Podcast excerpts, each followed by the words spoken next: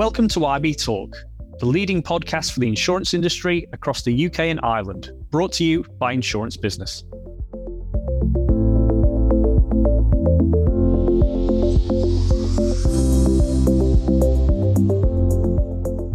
Hello, and welcome to the latest edition of IB Talk, the insurance industry podcast brought to you by Insurance Business. My name is Mia Wallace, Senior Editor of Insurance at Insurance Business, and today we're going to be doing a deep dive into the ins and outs of proactive rehabilitation support, or PRS, in the context of employers' liability insurance. With such an important topic on the agenda, I'm delighted to be joined by two experts Alexa Johnson, lead underwriter of Traveller Europe's care practice, and Stephanie Shabilsky, medical claim manager at Travelers Europe. Thanks to you both for joining me here today. Hi, Mia. Hi, Mia. Lovely to have you here. And to start us off, I was wondering if you could tell me a little bit about your respective roles and key responsibilities at Travelers Europe. Maybe starting with you there, Alexa. Hi, yeah, of course. As Mia said, I'm the lead underwriter for the health and care product at Travelers.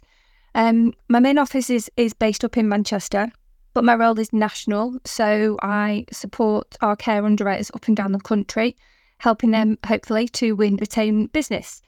I also have a handful of care cases myself that I look after on a day to day basis, but I also enjoy getting out and about, visiting brokers, clients, attending trade events my role here at Travelers is the medical claim manager. So I'm a nurse by background with many years' experience of, of this type of product. My primary key responsibilities are to advise claims, underwriters, and the wider areas of the business with any medical information they need. However, the main area of my job is to manage and coordinate rehabilitation within the claims. I deal with all aspects of rehabilitation, work closely not only with our own claims teams, but also claimant solicitors, rehabilitation providers, and our insurers to get the best outcome for the injured party. And can you give me an overview of proactive rehabilitation support and how it fits in with an employer's liability policy? The main benefit, benefits of proactive rehab support is it provides a really good comprehensive rehab assessment to support the employee back into the workplace. It gives a really good timely access to a return to work rehab program, which is assessed at the earliest stage of medical um, intervention. And with the ongoing problems within the NHS, we can arrange this type of treatment very, very quickly in the private sector. There is a cost reduction for our customers by effectively managing and reducing the amount of time the employed person is not at work. And that reduction is in hidden costs, so there are high costs associated with members of staff not being at work, and this can include loss of production, recruitment costs, and also training of additional staff. There's the potential overtime of existing staff to cover for an injured employee. This product really does resonate with my nursing background in assisting people to regain their independence and get back to function in a, and ultimately return to work. Just following on from what Steph said, it, it's basically an extension of the EL, um, the employee's liability section. It's triggered when an employee is injured at work and signed off for more than seven days, and providing it's referred to us within 30 days of that incident, our nurse will review the injury and, if it's deemed appropriate, refer on to a suitable uh, rehab provider. If the incident remains as pure proactive rehabilitation, then none of the charges sit as claims on the claims experience. So, what are some of the key benefits that PRS provides for insureds, and, and can you provide an example of some of those benefits in action? So, Steph has already highlighted a few of these and how they can positively impact the employee's liability section. I think it's important to say that just because an employee has utilised the proactive rehabilitation, it doesn't mean that they still won't bring a claim. If they've been injured, they may seek compensation as such. However, a good number of employees' liability claims we find are brought often because they, they don't feel like they've been supported following that accident. By offering their proactive rehabilitation, they've had access to rehabilitation right from day one, getting them the support that they need. So, should a claim follow, any ultimate settlement should hopefully be mitigated as the injured employee hasn't had to wait on an ever growing waiting list. Get an employee rehabilitated and back into the work quickly reduces any loss of earnings, a win to both the employer and the employee.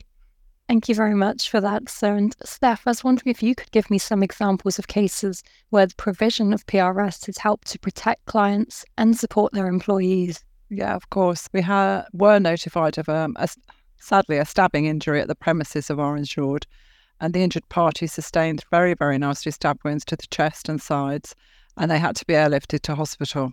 We received a referral via the insured, and with the employee's agreement, uh, we did an, an initial needs assessment, which is a face to face assessment that was undertaken. The recommendations made were for scar management, fatigue management, physiotherapy, and psychology. Psychology was a big part of this, as you can imagine. This was all undertaken on a private basis and with their own individual case manager working with them. I received regular updates from their case manager on the progress of the treatment and how they were getting on. Vocational rehabilitation was reviewed and contact was made to our insured regarding a return to work. This person was very, very keen to get back to work and just get on with their life. The injured party had a graded return to work initially, and within three weeks of starting back to work, they were working their normal duties and hours, which is just amazing. They did incredibly well. The other case study I've, I have is that we were notified by the insured as one of their employees sustained an injury to his non dominant shoulder. He did have NHS physio, but they only gave him one session and he was sent on his way to undertake a home exercise program. With the employee's agreement, a telephone assessment was undertaken this time, and recommendations initially were just for case management and some private physiotherapy um, and to liaise with his employers regarding a return to work private physio was started and he did have five sessions, but he didn't really make any any great improvement. So a private referral to an orthopedic consultant was made, and a recommendation of surgery was um, was made, and this was arranged privately via our diagnostic provider.